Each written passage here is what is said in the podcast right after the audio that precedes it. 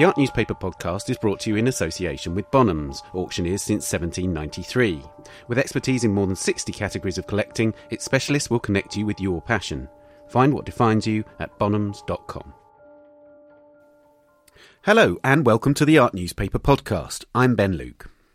Coming up this week, I talk to RoseLee Goldberg, the founding director and chief curator of the New York Biennial Performa, about her new book, Performance Now Live Art for the 21st Century that history was something that I felt I'm so. I, I have to make a bigger platform to get this story out there because every time it comes up, people still put treating performance like a sideshow. And I'm saying, no, it's actually central to the history of 20th century art. And that's been my drumbeat. But first, we're going to travel back to the 18th century and delve into the grisly events in the early life of the artist Thomas Gainsborough. The cover story of the October print edition of the art newspaper is headlined Murder's Most Foul. It explores new research begun by Mark Bills, the director of Gainsborough's house in Sudbury, the artist's birthplace in eastern England, and continued by the art newspaper's own Martin Bailey. I'm delighted that Mark and Martin are here with me in the studio. Martin, let's let's start by saying exactly what happened. Well, it was 1738 um, in Sudbury where the Gainsborough family lived, and the uncle and uh, the cousin of the artist um, were involved in financial matters and claiming over a bankruptcy case. And the other side uh, was very belligerent and began threatening the Gainsborough family. And to begin with, a threatening letter was sent to the uncle and the cousin saying that they should drop the claim, otherwise, they would face death. And there was a second letter uh, some months later uh, reiterating this. In the meantime, the cousin had been murdered, and after the second letter, the uncle was murdered. Mark, can you tell us about the research which led you to this discovery? Well, it was a, a, piece in the London Gazette which which which mentioned there was a reward um, for death threats, and it had the dates of the death threats and information about them. Um, that tied with the other the contextual information we had about um, Gainsborough's uncle and cousin, um, their time in London, their the time of their deaths, the time they made their wills, and all that. We we because it was intriguing, and it seemed the fact that they'd gone to the Secretary of State and offered a reward that there was something in this that it wasn't just you know, and actually all the dates tallied, and it, it seemed very clear that um, that, that that that it was it was murder. Um, how did the story develop from there? What was the next piece of research to be uncovered? Well, I mean, that's you know we had lots of information about Gainsborough. Then we sort of then we went to um, um, then we started to put together the catalogue. And then I met with Martin, who then came up with the, the wonderful um, um, death threats, which were just in the nick of time, it has to be said, because then we could add them to the catalogue. And they furnished it with, with wonderful detail, actually, and confirmed that murder was, you know, absolutely, it was about murder. So just before um, I ask you to read out these grisly details, Martin, in these threats, I think we should establish that all three of the people that we're talking about, the artist, his uncle, and his cousin, are all called Thomas, and so we'll refer to them as the artist, the uncle, and the cousin if we can, if, if that's okay. But um, Martin, go ahead, tell us about these threats and, and, the details within them. Yes, well, in the first threatening letter, um, the anonymous writer said, "We will come down and blow you up with gunpowder. God damn you." Or else the poor unfortunate cousin would be fed a meal that you will not like. A week earlier, the anonymous writer said that his gang had been just behind um, the cousin and described him as the rogue's arse. Now, the uncle and the cousin must have been very worried um, and taken these threats very seriously because they actually both wrote their wills very shortly afterwards. And there was a second threatening letter sent uh, sent a short time later with an ultimatum, and the ultimatum said uh, you must drop your financial claim within seven days or else. And after that ultimatum expired, five days later, the cousin was buried. Uh, so uh, his body must have been taken to Sudbury and all the arrangements made. So he must have been killed literally within a few hours after the end of the expulsion, uh, the um, sorry, the end of the ultimatum. Now, what's remarkable is that after this, the uncle was undeterred in pursuing his this this debtor, despite the fact that you know his son was dead, which is a remarkable state of affairs, isn't it? There was a sort of relentlessness to his pursuit. Yes, it is incredible that um, um, the cousin was killed, and then the um, the the uncle carried on um, fearlessly, um, and six months later he too died. Now I discovered what happened um, thanks again to a local newspaper, uh, the Weekly Miscellany. recorded that he died in a London pub the Golden Fleece in Cornhill. Um, now, it's slightly unusual to die in a pub um, unless you've had too much to drink. um, but one wonders whether he was actually um, fed a meal that um, he would not like. Anyway, he died in the pub. Um, so it, it is astonishing th- that these brazen threats were made and two people were murdered. And so, Mark, in your essay in the catalogue, you're able to sort of thread all this together in, into a broader yeah, picture I mean, of this uh, early yeah, life. and I think that he wouldn't. You know, you would pursue the debt if your son had been murdered. Mm. You wouldn't want to give up on people. Not for, and I, and I, he possibly you know wasn't so worried about his own life, but he, I don't know. I, it is it's, it's it is it is it's difficult to know. We also know that the pub that he where his life ended was just round the c- corner from the coach stop from Sudbury to London. It's fairly easy to get to Sudbury from London, probably easier than it was today. But uh, um, as a, it's a regular thing, and it was around uh, just around the corner.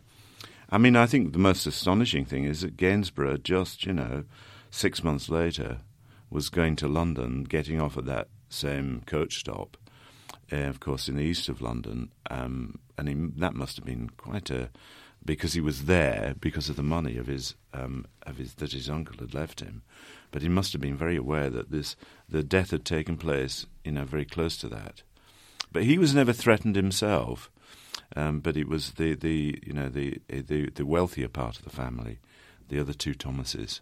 So we should say that, that Thomas Gainsborough, the artist at this stage, is 11 years old and he benefits directly through his uncle. He does. I mean, his uncle, I mean, that, that side of the family had bailed him out. Gainsborough's father went bankrupt in 1733 and the, the Gainsborough's house um, was bought by that side of the family and they were allowed to continue to live there. Um, so, um, so, so when, Gaines, when Gainsborough's uncle died, he left twenty pounds, and with a further possibility of another twenty pounds for him, which doesn't sound an awful lot, but a lot more. But it still wasn't. It wasn't an enormous amount, but it gave him enough, and and it, was in in the will to find a light handicraft, and he also left five shillings a week for Gainsborough's father because Gainsborough's father was had you know, difficulties with money, and um, possibly that was to do with um, with drinking or gambling. We don't know, but he was rather you know found money quite difficult. So, Martin, what do you think about how this affected the early life of the artist? Well, it's very intriguing. I mean, the, these murders, what impact it would have had on the artist. I mean, after all, as we said, he was 11 years old. He was quite young, and it must have been highly traumatic. He presumably attended the funerals, and um, Sudbury was a small town. It must have been very difficult for the young man. Um, Mark is quite right that in financial terms, the the artist side of the family gained enormously, and that wealth helped uh, to send the artist, the young artist, to London, where he would uh, begin his career.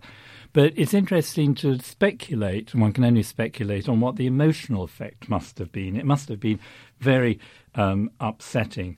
Um, and one wonders really why the artist's father wanted to send him to London. You would have thought the family might feel that they should keep together in this difficult time.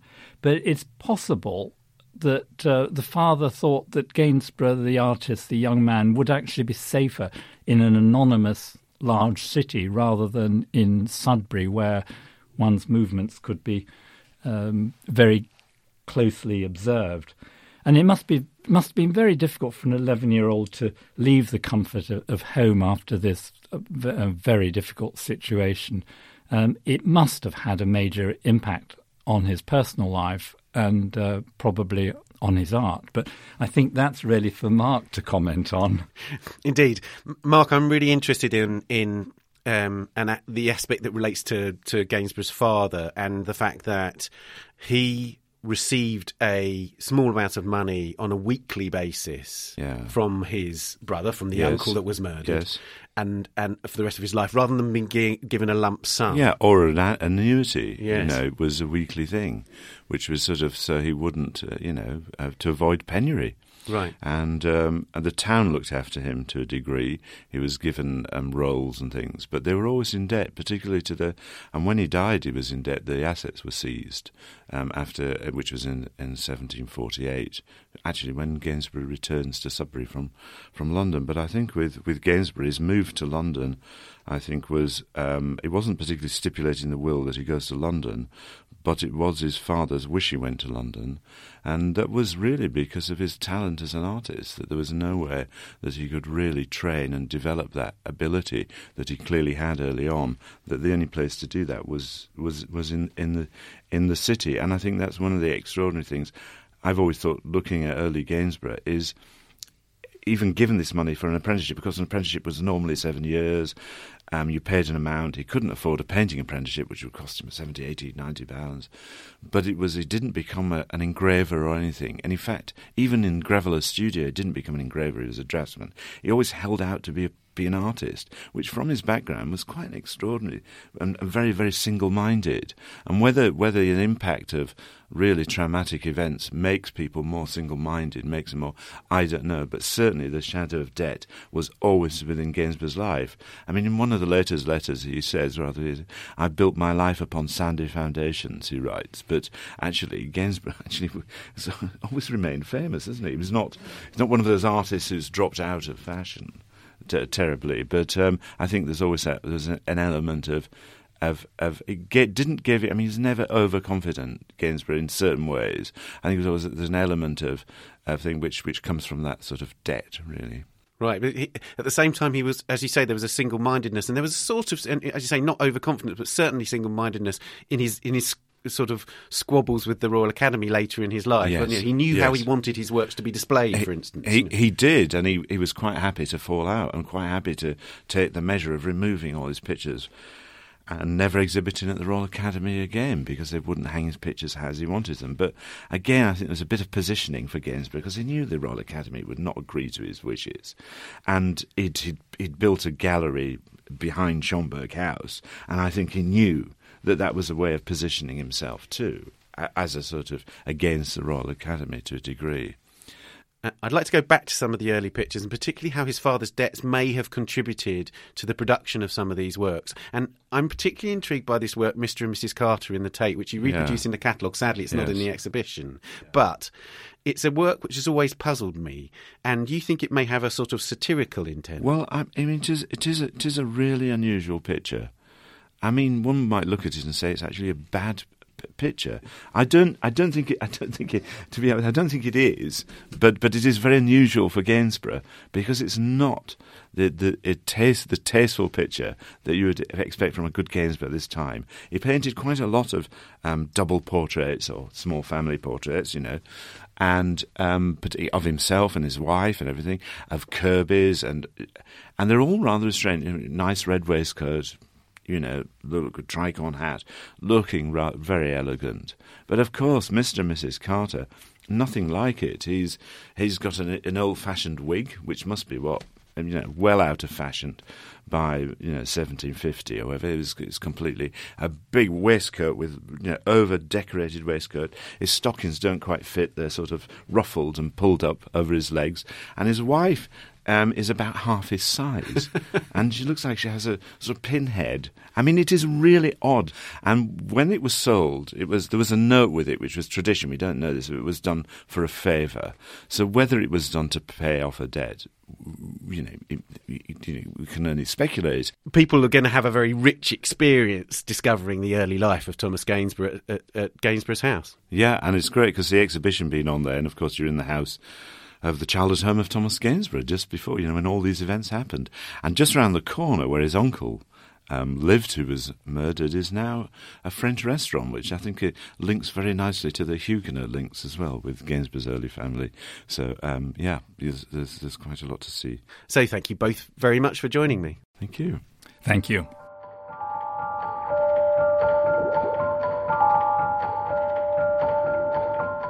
You can read more on this story at theartnewspaper.com and in the catalogue to the exhibition Early Gainsborough From the Obscurity of a Country Town. The show opens at Gainsborough House, Sudbury, on the 20th of October and continues until the 17th of February. Now, we thought we'd use this opportunity to talk to the art historian Bendor Grosvenor, a regular contributor to the art newspaper, about Gainsborough more widely. Bendor joins me on the line.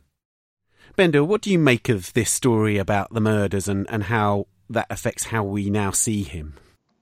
Oh, I think it's fascinating evidence. I mean, I'm I'm always so impressed when people find out things like this, and it's also surprising in a way that it hasn't come out before. Um, that might reflect on some of the sort of uh, wider research skills of of art historians, but it's really interesting. Um, whether it makes us look again at Gainsborough's early pictures. I'm not so sure. It depends how far you want to go into his psyche, really. Um, probably, you know, I think I think in terms of his early development, I think um, there are more important things like the the uh, handsome annuity that uh, he had access to when he married his wife in 1746 as the illegitimate daughter of a duke. She brought with her an annuity of 200 quid a year, and I think that probably allowed him you know more freedom to do um, d- development as an artist than than the legacy given to him by his uncle of just 30 quid. Um, and if, uh, you know, if these murders had had an impact on Gainsborough immediately, I, I, think we sort of would have heard about it by now, or we'd see something in his pictures, you know. I mean, there's no hint of, of, of murderous struggle in any of his art, really. no, that's right. I mean, it, when one thinks about it, one thinks about grace and in the landscapes, that um, extraordinary fluency of his language, and there isn't much angst, is there? No, there isn't. Uh, the only thing one might say is that, you know, we have all those charming stories of, of Gainsborough uh, playing truant in his early life from school and going into the fields to, to draw uh, trees and, and landscape. Uh, you know, and maybe that was the reflection of a, of a turbulent domestic lifestyle. Uh, and maybe that's why he felt he wanted to get out of the house and, and go and spend time, time amongst trees which, which didn't argue back. That is the intriguing question. Um, let, us let's, let's look at early Gainsborough in the context of his life because I, you know, uh, I love those later pictures and, and the the kind of fluent language of those those those later works. But certainly, I find his earlier works, if if promising, I, I find them quite stilted and quite difficult to look at in lots of ways. What do, what's, what do you make of them? Oh well, I, I know I love early Gainsborough. Um, I did a little exhibition on early Gainsborough some some years ago in London with Lindsay Stainton, um, and I I think actually his his his early landscapes are amongst his best. They're sort of pure in a way. Um, there's less sentiment about them, um, and and I love his, early portraits too. Those little sort of uh, almost caricature figures. They're so expressive. Um, there's none of the weariness about his some of his later portraits. You know when you know he famously says he gets bored of painting faces. Um, uh, you don't get that sense in his early portraits. So I, I'm a great fan. Is there a sort of uh, a, a, clear path between the early and the late pictures? Do you see a style develop very steadily, or are there giant leaps in his career? Well, that's the extraordinary thing about Gainsborough's artistic development is it's it's really quite varied, and the fact that when he dies, um, apart from his pupil Gainsborough Dupont, nobody is really able to carry on what we call, you know, Gainsborough style, that sort of feathery staccato technique. And that in turn is so different from his early works, um, which are very like you know Hayman, Hogarth, that sort of uh, uh, style. Um, so he is an artist who who evolves really quite um, dramatically, and I think that reflects his sort of rather uh, curious. Um, unconventional personality. You know, he was a very witty person. He, he never minded being rude to even the grandest of his patrons. Uh, he was fond of the bottle, uh, and so on and so forth. That's an interesting fact. I mean, there is this sort of um, battle at the heart of 18th century painting as it's been characterised between Gainsborough and Reynolds, and Gainsborough's perceived as this sort of free spirit and more natural and all about sensibility, whereas Reynolds doctrinaire and all that kind of stuff. What do you make of all that? Is it is is some of that myth? Well, you even get a sense. Um. It's, it's, a famous thing about you know artists being great rivals, and we we see that today, um, and it's all great for publicity. Um, and I've often wondered if Gainsborough and Reynolds kind of knew that they were winding each other up and getting articles in the press because it did them both a good deal of, of favour. I mean, they did have a famous rapprochement, and, and Reynolds bought Gainsborough's pictures, and Gainsborough's recorded as being a great admirer, actually, of how various Reynolds' technique was. Uh, I have to say, probably in the end, I'm I'm more of a Gainsborough person because I find him an artist of greater sensitivity. I think you know Reynolds is Mr. Grand Manner and everything being very grand and imposing. Um, he's you know he's the knight. Um, he's the president of the Royal Academy, uh, and one gets a slight sense that he's slightly constrained by that, whereas Gainsborough is more of the free spirit. Uh, um, and you see in you know those marvelous portraits of his daughters. You see an artist of great sensitivity, and of course we mustn't forget that you know he'd been um, he'd lost a child very early on, and, and, I think all of these things make him a slightly more rounded painter. I wonder if one of the other things that that attracts you to Gainsborough above Reynolds is also his Gainsborough's clear love of, of Van Dyck, who's, of course, your great hero. Oh yes, absolutely. Uh, and if I last that long to be um, surrounded on my deathbed uh, by adoring family, um, I'll be echoing Gainsborough's last words, which were uh, "We're all going to heaven," and Van Dyck is off the party. Is there? can you sort of detect the clear mark of Van Dyck in his work in terms of the language? Um, I think you can in certain of the poses, and occasionally he indulges in, you know, Van Dyck dress. But for me, it's more in the technique. Um, Gainsborough does go for that sort of thin, glazy application of paint that you see in Van Dyck's later English works, in particular. Um, and of course, he does lots of copies of Van Dyck. Um, and what um, what I think there are clear echoes in, in Gainsborough and Van Dyck is that both artists, in order to get through the vast numbers of patrons that sat before them, developed a very speedy style of painting. Um, and that's basically how the only way they could cope with it, and, and both pulled it off very successfully. We should point our listeners in direction of some of the best paintings that that they can see in public galleries. I can think obviously the National Gallery has the most extraordinary collection in London, but there's also the Dulwich Picture Gallery. Where else would you recommend that they go? Whether wherever you know in the states or in the UK? Uh, well, there is um, Gainsborough's house. There's the the Frick collection where you'll see uh, those uh, series of wonderful full lengths, which are not only brilliant works of art but also in a miraculous state of condition. So they shimmer uh, in the way that Gainsborough, when he's working, um, does. Yes, I mean those are those are remarkable things, and the Met has a, a, a decent Gainsborough collection too, if I'm right.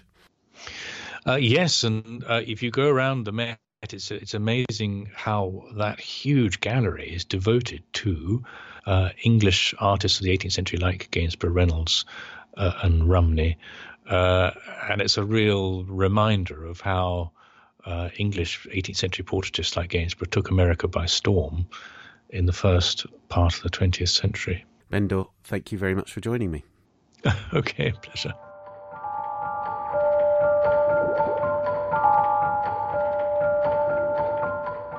You can find Bendor's column, The Diary of an Art Historian, in the art newspaper every month, and read more of his thoughts at his website, arthistorynews.com. We'll be back with the interview with RoseLee Goldberg after this. Khalil Gibran's 1923 book The Prophet has never been out of print, which makes him rank alongside Shakespeare as one of the best selling poets in the world. If that wasn't enough, the Lebanese American writer and thinker was also a master painter. In Paris, he mixed with Rodin, Yeats, and Jung, and it was there that he painted Portrait of Charlotte Teller, one of three Gibran works in Bonham's Modern and Contemporary Middle Eastern Art Sale in London on the 24th of October. As Bonham's department head Nima Sagharchi explains, quote, Gibran was and remains a hugely influential figure in the Arab world. He left his entire estate to a family museum in Lebanon, so the appearance of these three paintings at auction is a major, almost unheard of event. You can find out more at bonhams.com. Now, if you want to get to grips with the history of performance art, then you should look no further than RoseLee Goldberg's hugely influential book, Performance Art From Futurism to the Present. First published by Thames and Hudson in 1979, it's been regularly updated and remains an essential text. Goldberg first came to prominence as a curator at the Kitchen in New York in the late 1970s and programmed live art for many museums before founding the non-profit organisation Performa in 2004. She's been the chief curator at the Performa Biennial in New York City since 2005, and now Goldberg has a new book, also published by Thames and Hudson, called Performance Now Live Art for the 21st Century. I spoke to Goldberg when she was in London for Frieze Week earlier this month. It seems to me that it's important that you write a new book rather than a new chapter for the old book because there has been an explosion of performance art in the sense there are more artists making performance art, but also this very important development, which is that performance art has been adopted into what we might call the mainstream. Yes, I would say uh, three big reasons for that. One is that history is catching up, and by that I mean uh, for those of us who followed, of course, conceptual art 70s, so much work that was not about making objects, that was about process. The flip side of that was always performance, has been. So Joan Jonas, Marina, Carolee Schneemann, Vito Acconci, and so on, many, many artists working in that way. Uh, what also happened by the end of the 90s, people say, why start the book in 2000, is those artists had really matured and looking back on their work recognized you know where they wanted to take it to another scale to get another kind of recognition.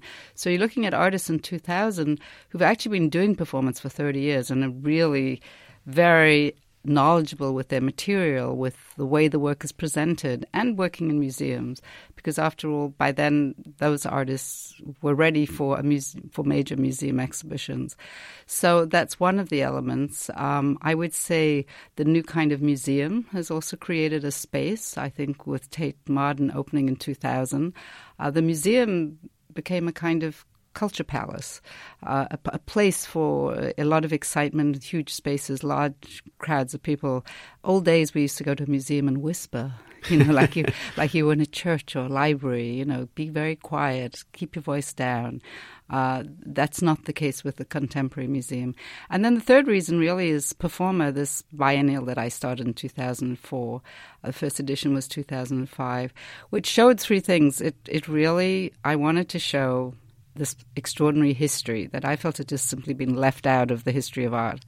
Uh, the 20th century, after all, is a multimedia century. Think of all all the flash, you know, through your mind all the images that come to mind, whether it's Hannah Höch or the Dada or the Futurists, um, Bauhaus, Surrealism, Dada, uh, Futurism, etc., etc.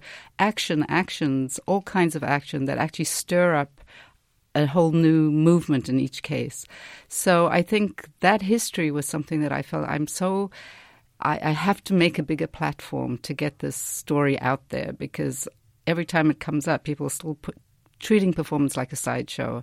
And I'm saying, no, it's actually central to the history of 20th century art. And that's been my drumbeat right from the beginning.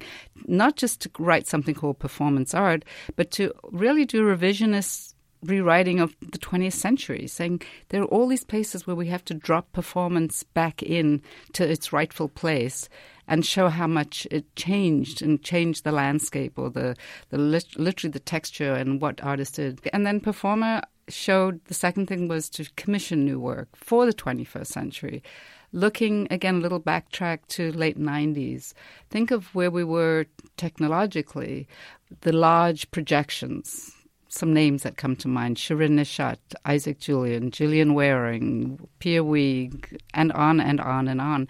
Gorgeous, beautiful material that seduces you on, from, a, visually and intellectually and politically. So it's work that had a lot of content. So much of the work we were looking at in the late 90s was showing us the world on large screens, but as you know, something that was also somewhere b- between performance and film. Um, so commissioning performance that would have that level of excellence, that level of seduction for all the right reasons. I, I like to think we can be seduced by beautiful work that's also dealing with very difficult subject matter. And then performers showed that uh, this this history. It showed that we can produce and really get behind artists with them, find funding, find venues. Performance was never supported in that way. And um, and then again, we showed that actually performance can have a very large public because it's it's people looking at people. You know, you actually don't need a PhD in you know very tough sort of art theory in order to have a response to a lot of this work. So the accessibility, people in front of people, people looking at other people, looking across the room at other people, but also the sociability of of watching action and getting very close to artists' ideas while you're there. One one of the interesting aspects of the book, and which I think you articulate very well, is this idea that performance is expanding as a genre. We're not we're not just seeing a sort of narrow. Uh, a narrow language of performance which is sort of repeated and updated. We're actually seeing performance from lots of different spheres creeping into art and art creeping into those spheres in turn. Can you explain something more about that, particularly with theatre and dance in particular? I'm thinking. You know, um, I'll start by saying that the art world is a very permissive place, which is what why we were all so attracted to it. Um, if you're in the, music, and exclusively a music world, or uh, let's say classical or new music of the last hundred years, or in dance, it's much more difficult to break through and really take take your material apart. The art world again traditionally the traditionally is it's untraditional traditionally it's it's a radical place the last let's again look at the last 100 years or so um, the art world attracted the dancers in the 60s in, in, in uh, New York. Uh, dancers, musicians, filmmakers, the radical thinkers in all those areas. Let's throw out some names Steve Reich, uh, you know, Phil Glass, and in the dance world, Trisha Brown, Yvonne Rainer, on and on. Those work, that, that work could not fit into dance in those days. It's subsequently been finally acknowledged. It's almost like the prodigal son returns to the music uh, hierarchy. You know, so Phil Glass is now extraordinarily. He's the work's always been there from the beginning, but it's finally back in in the you know the hierarchy. Yeah, he's a classical he's, composer now. exactly. So, and who were those first audiences? Those first audiences were artists sitting in lofts, talking, and, and all artists of all different genres talking to each other. Um, so, I think that. Uh, that's that's a very important part of this history that it that the those working in new dance let's just use the new i.e. but or the avant-garde or the radical or the breakthrough in all those genres come to the art world for their first audiences because it's this place where you can really experiment. And so, um, you know, that's again another very important way to see the present because how do we deal with the new media? How do we deal with, are we really paying attention to the scale, to the, uh, the high low, which used to be so much a part of the conversation of the 80s that no longer exists? I'm, you know, work with, with younger artists or with students of mine at New York University, there is no high low.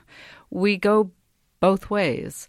Uh, equally, uh, we did a project helping with the Jay Z video, and people were saying, "Oh, is this the end of performance art?" No, pop, pop, uh, the pop world has always looked to the art world for very radical ideas. John Lennon did it, Brian Eno did it, um, you know, David Bowie did it, and so on. That those people actually, a lot of them went to art school, and again, were allowed to play at their most radical, having come out of this. I'll keep using that word, this permissive context. And there are other ways we can talk about performance that it also allows the artist to talk about so many subjects. There's so many critical subjects right now um, that everybody's feeling a need to comment on, and it provides so many different layers um, about things that artists want to talk about. I mean, I was doing a studio visit recently, and a painter who will remain unnamed, who's really interested in doing performance, said, you know, I make a painting, but I can't get the whole story across. There are so many ideas that go into this work.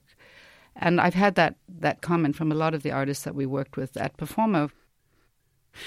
One way of going back to theatre, I think, is to address a particular work that was p- performed as part of Performa, which is Ragnar Kjartansson's work, where he uh, restaged a particular section from, from, from a Mozart opera. Now, I think that's interesting because when I was at art college in the early 90s, the word theatrical was like the word decorative. It was about the worst thing that your art could be called. But we are in this situation now where artists can enter the world of theatre and can enter that into a radical space. Have you noticed a shift in that direction?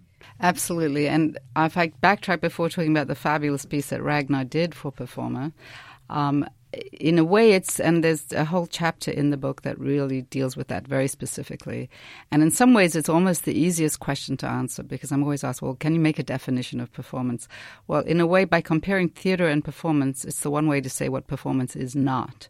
It's not about language. It's not about storytelling. It's not about text. Even the most abstract theater, you know, a Beckett, let's say, which is no no surprise that art world tends to like Beckett because, again, it's kind of a lot of silences and quiet moments. Um, I think uh, it raises very, very interesting questions. And I say the theatrical always somehow assumed, like the decorative, but also that that ideas would be there would be a, a, full circle. I think artists in general don't want to give away too much. It's like you, you don't tell the whole story. You leave a lot of space in between for the viewer. Um, so in the book, I really go th- use it as an opportunity to say this is what is theater and this is what is performance, and they actually don't really like talk to each other very much, the two eh, practitioners. But what has occurred is that in that way, and again to use a more academic term, deconstructed, the, the fact that artists can go in and deconstruct what are the elements of theater, or that a theater person, again, somebody who's working more in an avant garde mode, like a Richard Maxwell, can step into the art world because, back to my earlier comment, it's permissive. It allows him to make a piece of theater that doesn't look anything like a piece of theater, and yet to do it in a museum. And it doesn't look like theater because it doesn't complete a sentence, it doesn't complete a story again, I, I, say this lightly because, of course, he could say, "Of course, I didn't complete a sentence." So not to, not to be insulting, but um, that the Richard Maxwell can move in and do a performance, a, piece of theater in a museum context that that breaks down what we think of as theater. And equally, that an Elmgreen and Dragset or a Ragnar Kjartansson can move into a theater world, i.e., something where we're sitting in front looking at, um, and totally disrupt the whole idea of what are you looking at.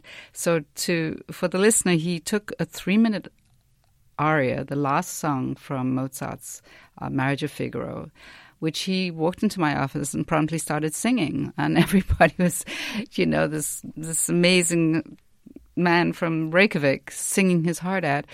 Uh, and he said, RoseLee, I want to do 20 times. No, I think he said first, I want to do it 50 times. So it would be a live loop and would take about two hours. So that was the first meeting. I think the third meeting is, uh, I, well, I think I want to do five hours. Fine, go for it. The final meeting and, you know, the last, the last round was 12 hours. So we began at midday and ended at midnight and it was extraordinary. And uh, in fact, we ended up calling it bliss because I said people are just going to be totally blissed out, you know. so it was bliss, and um, it was phenomenal. And again, somebody. Not surprisingly, somebody who comes from a lot of theater background. Both his parents were in theater, so he, he knew from whence he came. He also talked about this idea of repetition, the idea of the rehearsal, not just repetition as we know it in terms of, you know, minimalist repetition, but repetition as rehearse, rehearse, rehearse over and over again. So he really took all those elements.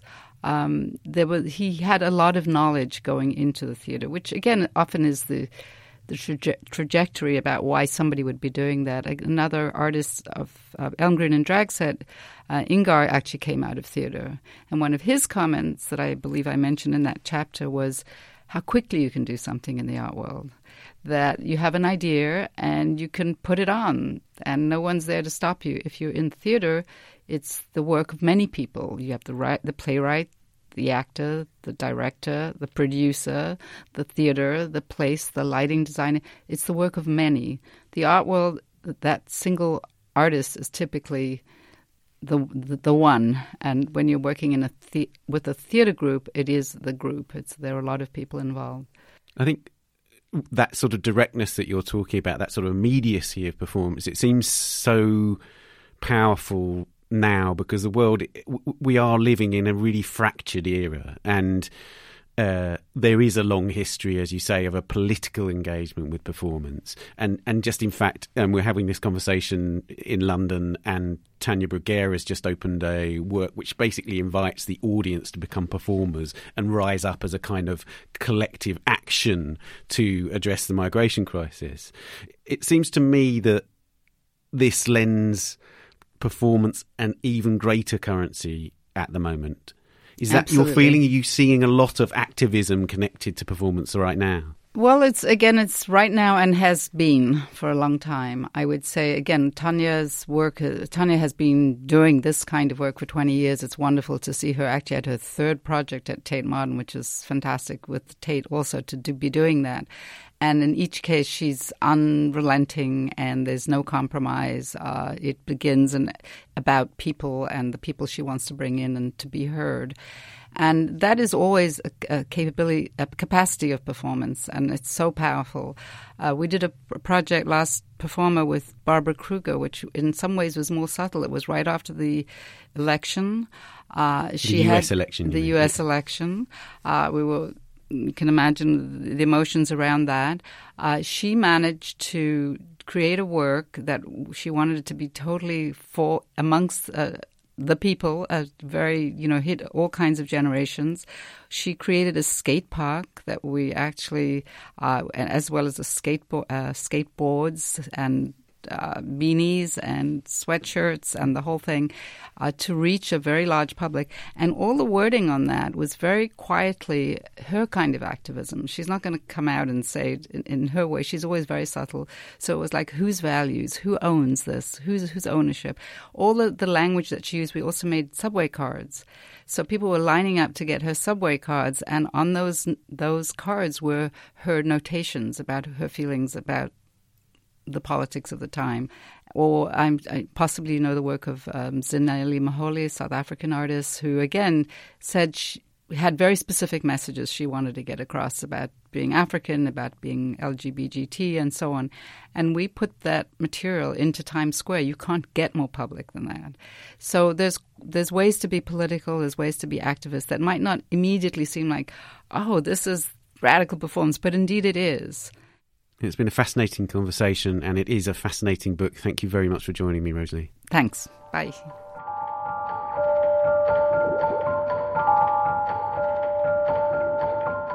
Performance Now, Live Art for the 21st Century is out now and published by Thames and Hudson. It's $45 in the US and £32 in the UK.